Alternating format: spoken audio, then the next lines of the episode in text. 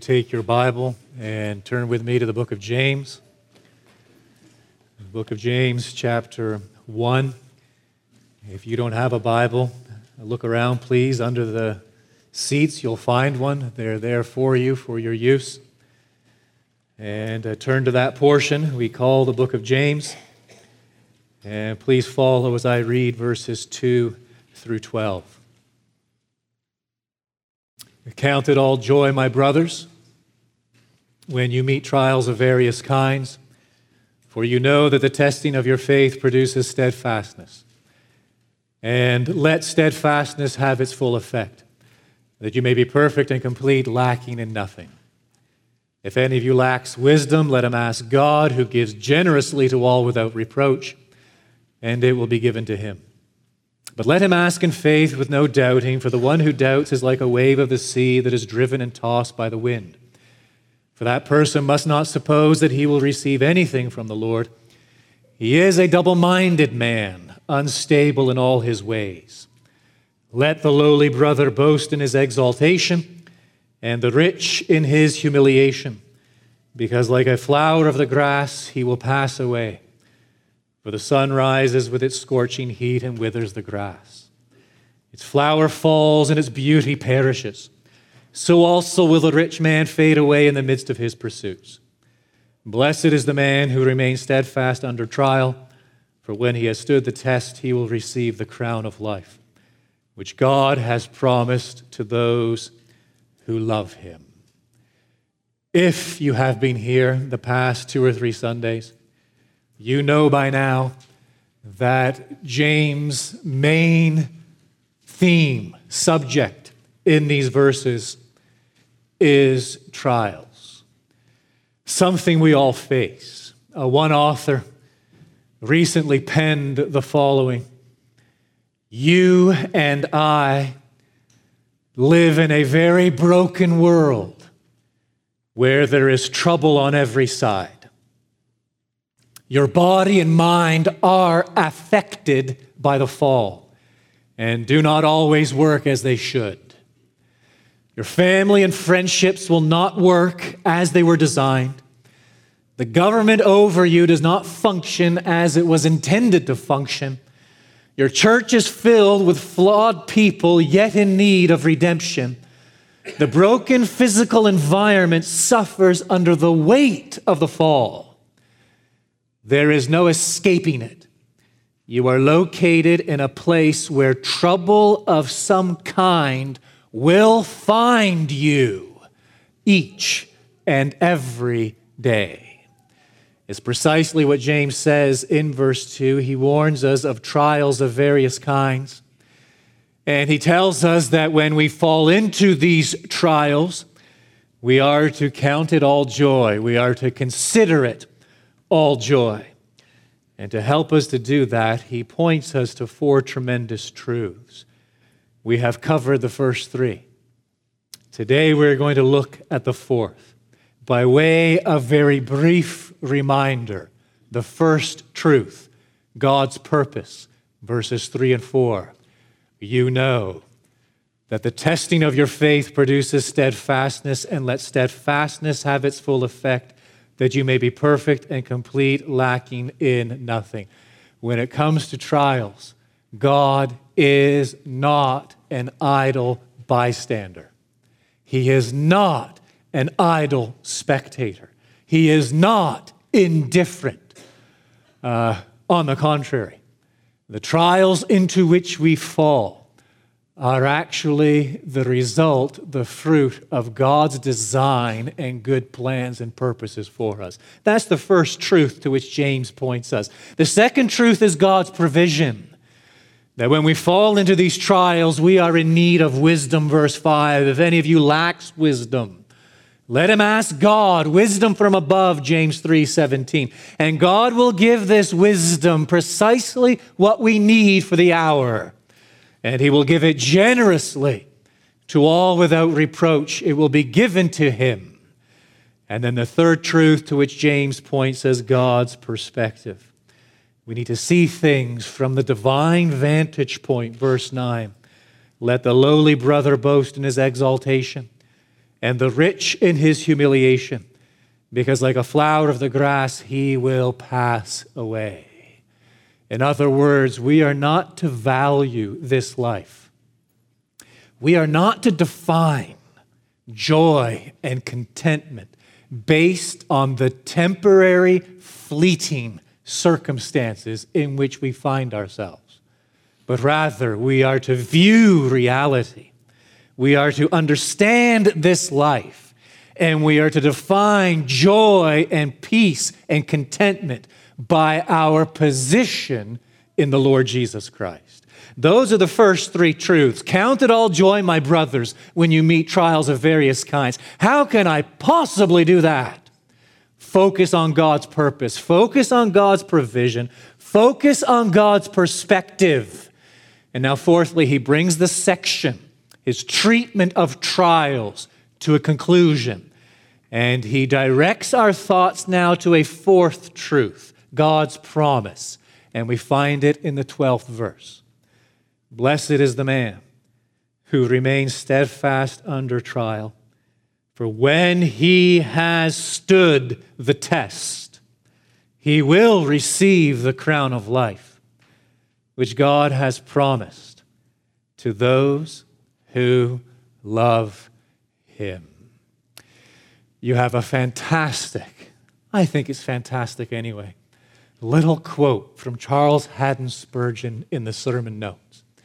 And it is dictating much of what I want to accomplish this day. Here it is from the pen of Spurgeon. God never gives his children a promise which he does not intend them to use. In other words, he does not give us promises for us to simply put on the shelf and kind of stare at them. No, he gives us promises for our present day use. In verse twelve, we have a promise. There it is, black and white. It is clear. Blessed, happy is the man. It's generic. Sisters, put woman in there if you like. Blessed is the man. Blessed is the woman who remains steadfast under trial. For, because when he has stood the test, he will receive the crown of life, which God has promised to those who love him. We're supposed to make use of it. The promise is given to us right now. Yes, it pertains to the future. We realize that, but it is actually for our benefit in the present. That's where I want to go this morning. That's really where I want to end up. I want to give you some pastoral counsel as to how we are to apply this promise. But first things first, let's lay the foundation. Let's get there and just notice, hone in, focus, stare at verse twelve. And you'll see there are three key phrases, and let's make certain we understand them. I want to make two observations. I'm going to be very quick here. At least I think I'm going to be very quick. Two observations on each phrase. Here's the first phrase. Blessed is the man who remains steadfast under trial. Two observations to make sure we understand it and we're getting it. Observation number one, blessedness. What James is holding out to us, what God is holding out to us through James' instrumentality. Blessedness, happiness is not the result of avoiding trials. This is paradoxical, my friends. And it flies in the face of conventional wisdom. Blessedness is not the result of avoiding trials. It is the result of what? I'm not making this up. You know it. It's right there in the text. It is the result of what? Enduring trials. Until we learn that, we're in for a whole lot of pain. Until that is impressed deeply within our hearts and our minds, we are setting ourselves up for terrible discouragement and disillusionment. The key to happiness, blessedness, does not lie in avoiding, minimizing, staying away from trials. No, it is found precisely by enduring through trials. More on that in a moment. Observation number two is this from that first phrase.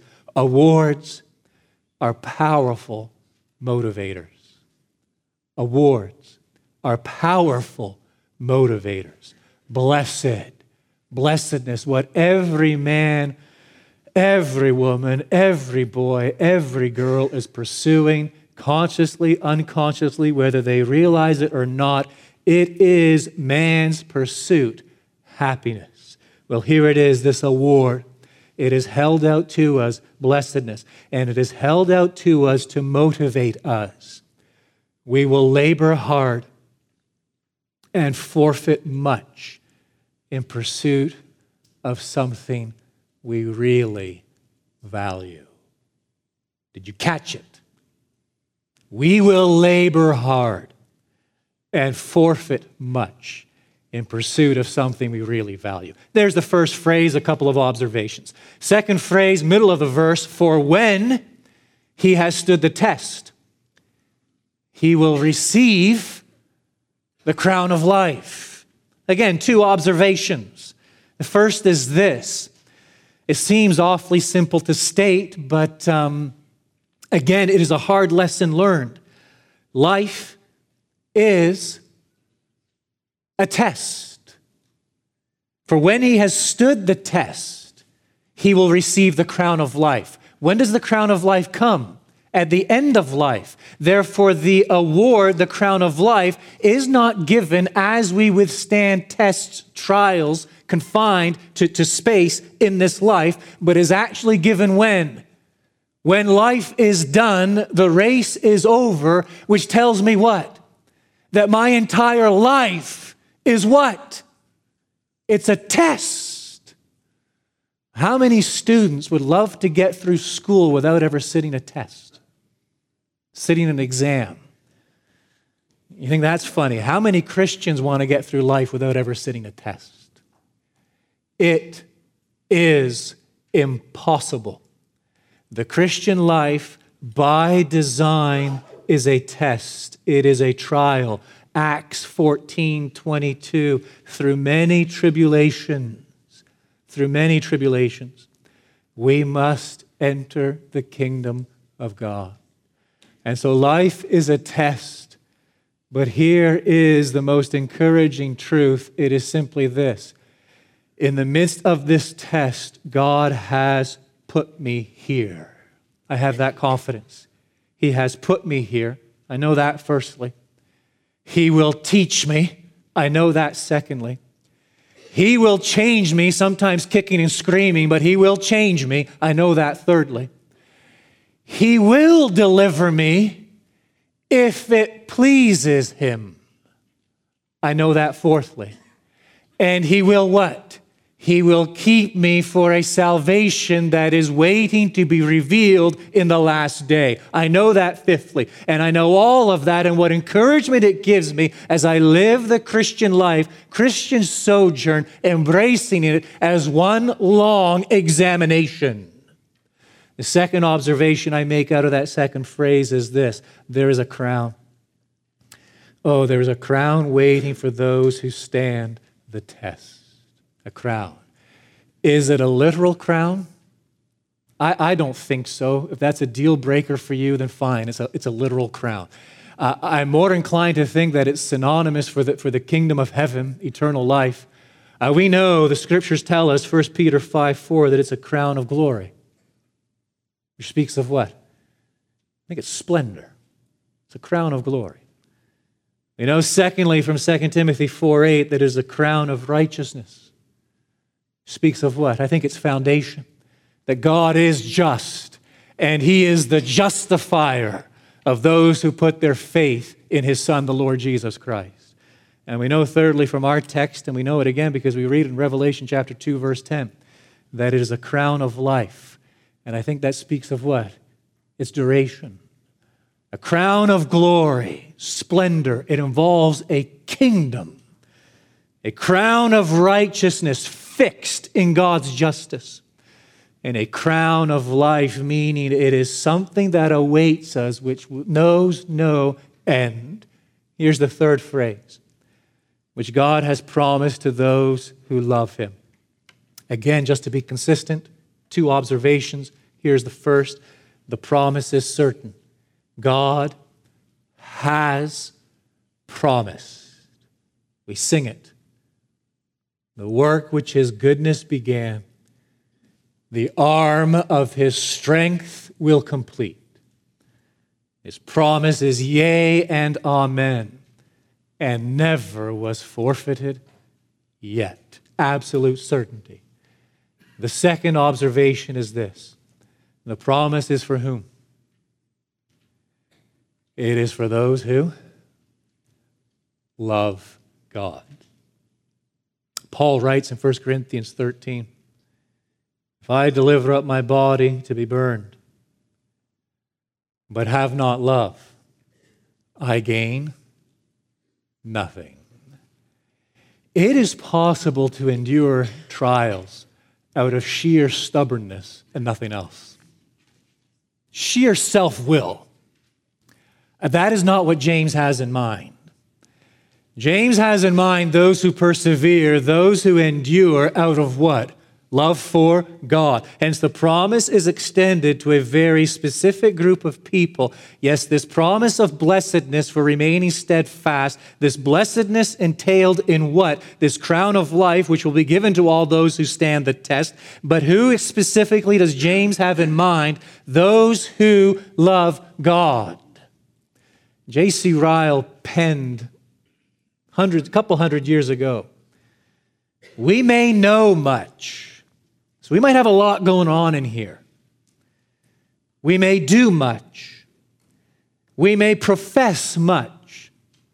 We may talk much, work much, give much, and go through much, and make much show in our religion, and yet actually be dead before God from lack of love. Without love, we are no better than painted wax figures, lifeless, stuffed beasts in a museum. You think of the Lord Jesus and Peter, it's recorded where? John twenty-one, right? After the resurrection. And you think of what transpired before the crucifixion. And Peter denying all knowledge of the Lord Jesus three times. Then they have a face-to-face after the resurrection on the shores of the sea, don't they? And the Lord Jesus directs a question to him three times. What is it? Do you love me? Do you love me? Do you love me? It is an extremely important question. Because you see, love is the indisputable evidence of faith. So think through this with me. We're going to work through this. It is difficult, but it is necessary. Love is the indisputable evidence of faith. Uh, love proves the reality of, um, of what we say, what we think, what we do. And so imagine, for example, this scenario, a married couple, and imagine the man uh, says to his wife, I love you, I love you. But this man, this husband, actually uh, spends all of his time with another woman. How are we supposed to understand his words, I love you? It's, it becomes a little ridiculous, doesn't it? Imagine he says to his wife, I love you. But he completely ignores and disregards her needs and interests. I'm confused. In what sense does he really love her? All right? Suppose he says to her, dear, I love you. But he actually insists on living his life however he pleases. Uh, again, I'm beside myself to understand what exactly is running through his mind when he says to her, I love you. All right, that made good sense to us? Okay, let's shift it up, mix it up a little bit. Here we go. You say you love God, okay? Yet you're involved in an immoral relationship. I'm confused. What do you mean when you say you love God? I'm sorry, I cannot compute that. I don't understand what that means. You say you love God. I, I trust this isn't true of anybody here, but you're, you're out drinking yourself into a mindless stupor on Friday night. and here playing church on Sunday morning? Again, it's a very legitimate question. In what sense? Please define it for me. In what sense? What do you mean when you say you love God? Individual says he loves God, yet he's filled with rage. Rage toward her, anger toward him, envy of them, bitter toward everyone. Again, in what sense does he really love God? An individual is chasing after money, success, power. These are the clear priorities in his life, her life, yet he says he loves God. Again, I need clarification. What does that mean, you love God? A woman says, a man says, you know, I love God. This person never, ever spends any time alone with God, with his word open before him, before her. What do they mean by love? Are you with me? Are you understanding this? I mean, this, this, this, this, is, this is so important for us. And James, James is really going to hit the nail on the head and drive it home in the second chapter when we get there. But you see, in James' thinking, Paul's thinking, in Scripture in its entirety, there, there, there are very key, solid links on a chain when it comes to the gospel and what it means to be a Christian. And we cannot separate these. It's impossible to divorce these. And so we think of the gospel and what it means to be a Christian. And here's the starting point. You know, by God's Spirit, I come to Calvary's cross. And when I come to Calvary's cross, what do I see? I, I, I see God's love for sinners. And I see God showing his love by offering up his Son, making a public display of his Son as a propitiation in his blood. And I see the physical agony and torment. I hear, even more importantly, the torment of his soul, the anguish of his heart, and I understand it is my sin that nails him there. And I understand, okay, I, I see it. He has died there to pay the penalty for my sin. There you go. That's the first step. And so what do, what do I do? I believe. I believe that there is no other name under heaven given among men by which we must be saved. I believe that the Lord Jesus died for me. I believe that the Lord Jesus can wash away my sins. I believe the Lord Jesus can give me the peace and the assurance that I've been longing for and looking for. I believe that I can now come to a holy God who is angry, filled with anger every day towards sinners. I can now come to him through this mediator, the Lord Jesus Christ. I believe. But you know what? That faith now produces what? Love. Because I'm so enamored with the one who first loved me. I'm so thrilled with this display, this manifestation of divine love for me, that having believed, my faith is now manifested in love for the one who loved me and gave himself up for me. And now how do I show that love? I bend my will to his will. It's called what? Obedience. All right? That sound pretty good? Work backwards. If I have not bent my will to his will, and if I am living, as I like to say, however I jolly well please, what does that mean? Work backwards. These are inseparable links in the chain. It means what? I don't really love him. And if I don't really love him, working backwards, what does that mean? It means I'm, I don't really. I might say it. Maybe I've said it a hundred times, but I don't really believe in him. And if I don't really believe in him, going all the way back to the beginning, what does it mean? I've never really stood at the foot of the cross, and I really don't get it. I might understand it cognitively, and I might even be able to write an essay on it and blog about it and put up Facebook posts, but I don't really understand it. Because if I really understood it, what would it lead to? Faith, resting in Christ, receiving Christ, embracing Christ, which would then show itself of necessity in what? Love. Love of necessity would show itself in what? Obedience. We're not talking about perfection. What are we talking about? We're talking about a life of repentance is really what we're talking about when we're speaking of obedience.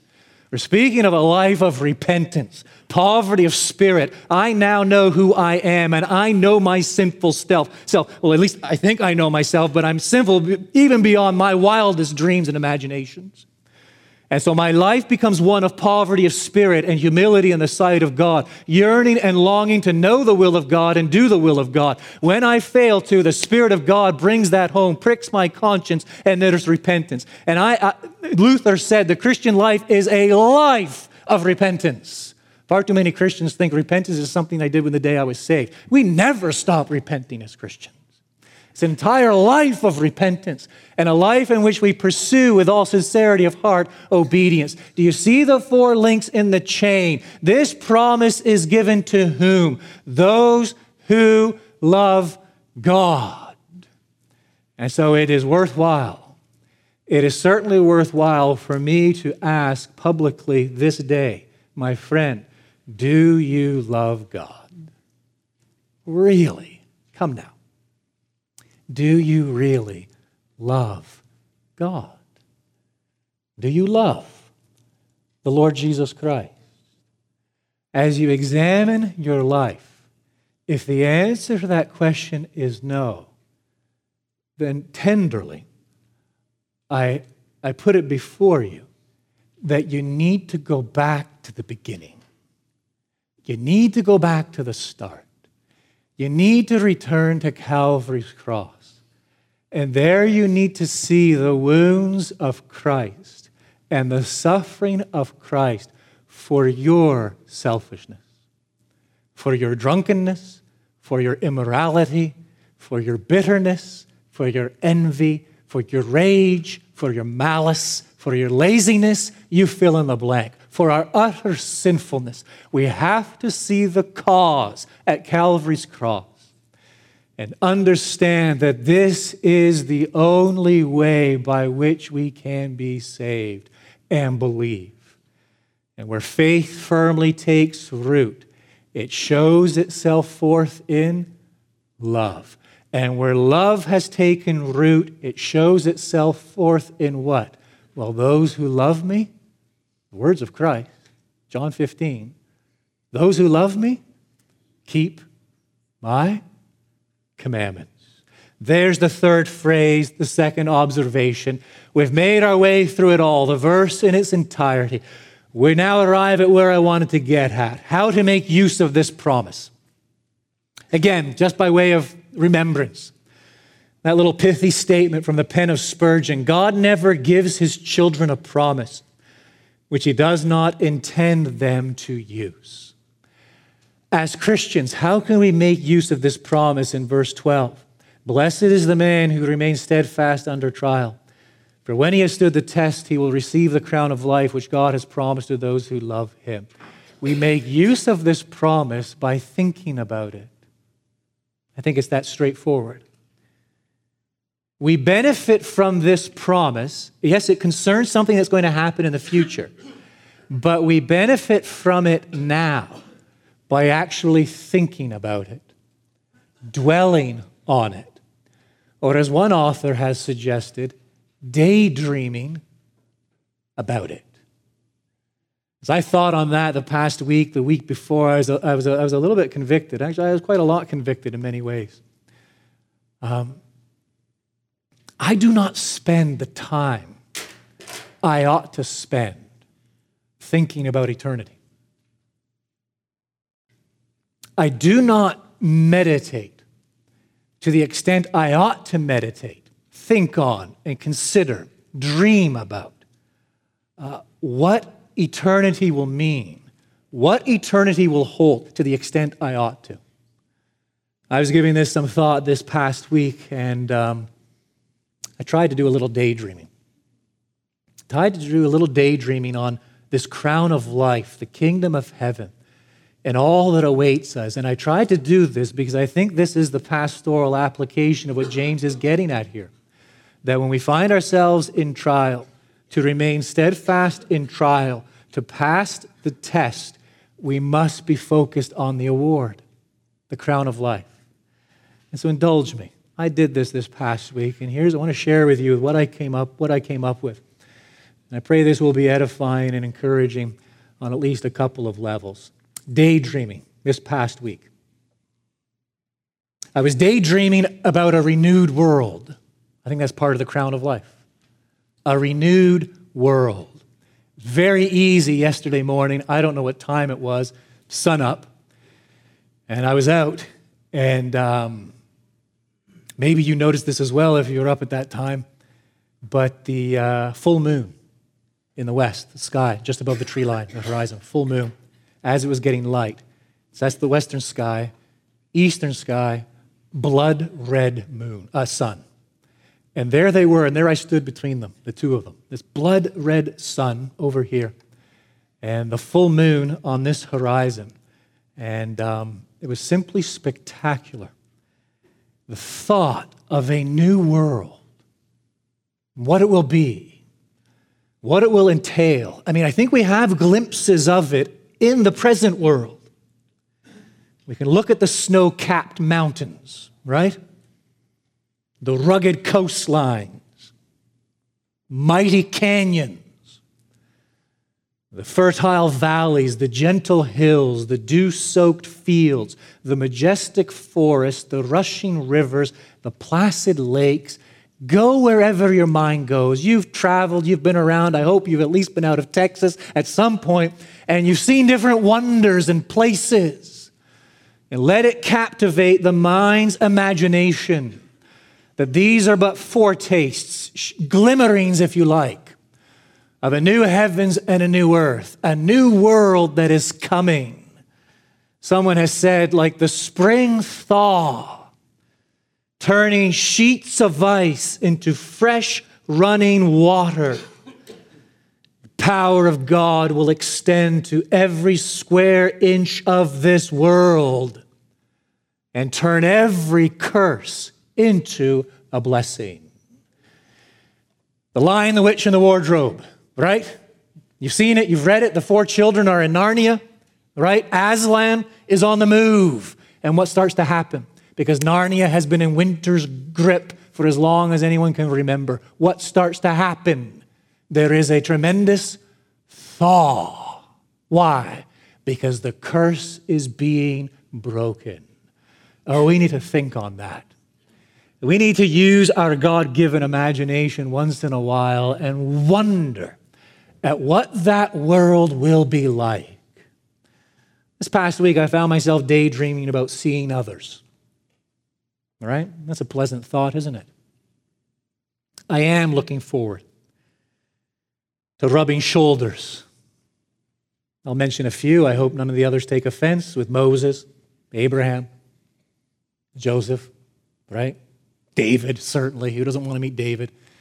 And uh, Paul, Peter, countless other saints. I'm looking forward to speaking with Calvin. It might be a long line, but I'm, I'll get in the line and I'll wait my turn.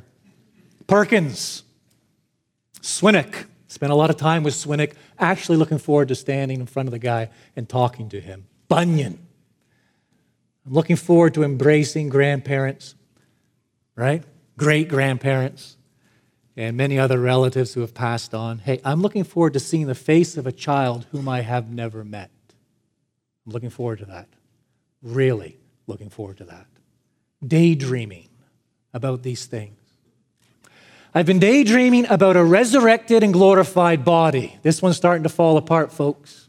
Can't make it out to soccer on a Saturday night. Just too many aches and pains. I am looking forward to a resurrected and glorified body. Our bodies are perishable, dishonorable, and weak, says Paul. They will be raised imperishable, honorable, and strong. No imperfections. As I look out, I see one or two. No imperfections in that day. No abnormalities. No diseases, no weariness, no forgetfulness. The tube-fed will enjoy he- eating. What a marvelous thought. The wheelchair-bound will enjoy walking. Those who can't speak will enjoy singing. The physically, mentally, and emotionally damaged will be made whole. Words, words, words, words, words, such as abuse, syndrome, degenerative, malignant, broken, inoperative, will simply poof, disappear. That's worth thinking about. How much of our vocabulary will we lose when we are ha- handed the crown of life? How much? I, I, I reckon a good chunk of our vocabulary will be gone. We'll a- have absolutely no use for it. There will be no need for M R Is, X-rays, painkillers, bypasses, epilim, physiotherapy, chemotherapy. Our bodies will rise indestructible, never to decay. Oh, autism, where is your victory? Oh, cerebral palsy, where is your sting? Oh, leukemia, where is your victory? Oh, M S, where is your sting? Gone, completely gone. I've been daydreaming this past week about being free from sin, my sin. My greatest frustration is my ongoing struggle with sin. It feels so much a part of me that it is hard to imagine life without it. I feel like I'll be a completely different person. It won't be me, right? Blank stares, no one can relate. I think you can relate. Think on it. It is such a part of me, and it is such a part of you. What will it mean to be rid of it? We are heading toward a day when we will no longer be selfish, angry, envious, bitter, arrogant, irritable, and the list goes on and on and on. God will, says one preacher, make us into a dazzling, radiant, immortal creature, pulsating all through with such energy and joy and wisdom and love as we cannot now imagine. A bright, stainless mirror which reflects back to God perfectly, though of course on a much smaller scale, his own boundless power and delight and goodness. That's worth daydreaming about, what it will mean to be free from sin. A couple more. I've been daydreaming about being free of trials, all of the illness, depression, slander, persecution, doubts, loneliness, unemployment, sorrow, oppression, adversity, and weariness will be gone. All of the accompanying fear, anguish, turmoil, anxiety will simply disappear. On that day, you will find that the worst things that have ever happened to you will, in the end, only enhance your eternal delight. That bears worth repeat. That's worth repeating. On that day, you will find that the worst things that ever happened to you will, in the end, only enhance your eternal delight. And let me conclude with one more. I think this is maybe the sixth or seventh. I have been daydreaming about seeing Christ. Now we really get to the heart of this crown of life. Father of Jesus, love divine, what rapture will it be, prostrate before thy throne to lie and gaze and gaze on thee. Christ will, says Paul, be our all in all. He will be at the center, and everything else will fade into the background like stars eclipsed by the rising sun. Oh, daydream, my friend. Daydream, daydream, daydream. The old Puritans called it heavenly mindedness. Have you heard that expression?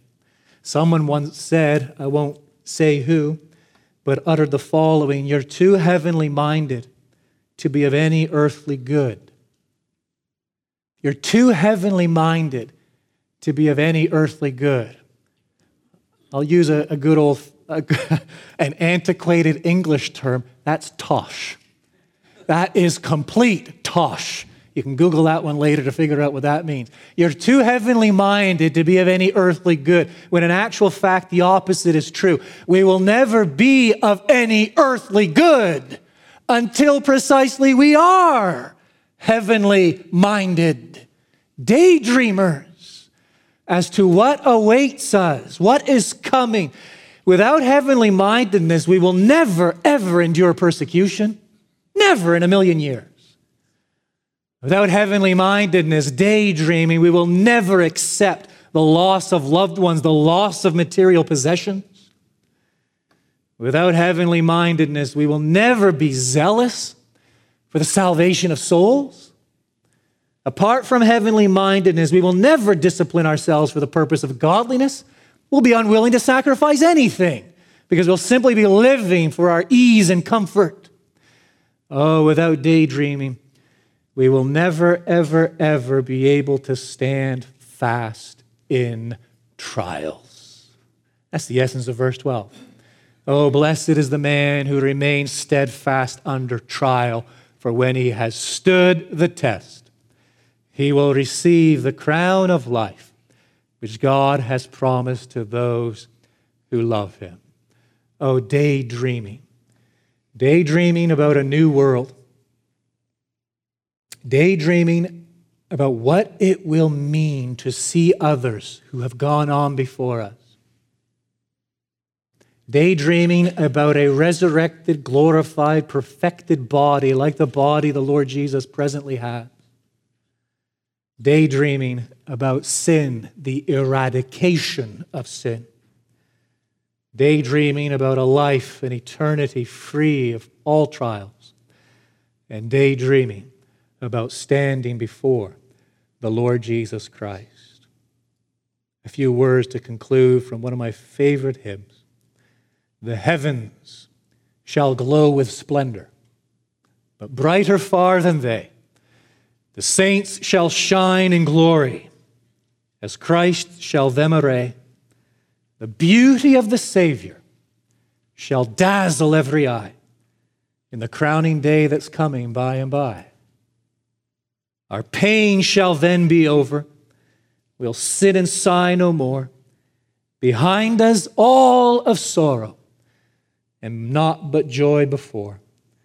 A joy in our Redeemer as we to him are nigh, in the crowning day that's coming, by and by. The crown of life to all those who stand fast under trial. Our great God in glory above, we now come before you in prayer, and we humbly request your blessing upon what we have pondered together from your word. Again, as always, we seek from you eyes to see, ears to hear, and a heart to receive. For unbelievers in our midst, may you make Christ great in their estimation this day. May they see themselves as you see them, dead in their trespasses and sins. And may they see the eternal life that is held forth to them for all who believe in the Lord Jesus Christ. For the weary this day, those who find themselves in the midst of trials, trials with no end in sight, may this great promise be a source of encouragement, a source of strength. May it have its desired effect, as by the Holy Spirit you apply it deep within and help them to persevere in the way. And for each of your children here, we do pray for enlarged minds and hearts, that truly you would give us a vision of all that awaits us, give us a spirit of wisdom and understanding, that we might truly know the hope to which you have called us. And this we ask for the furtherance of your kingdom among us, and for the glory of your eternal name, and in the matchless name of Christ we ask it. Amen.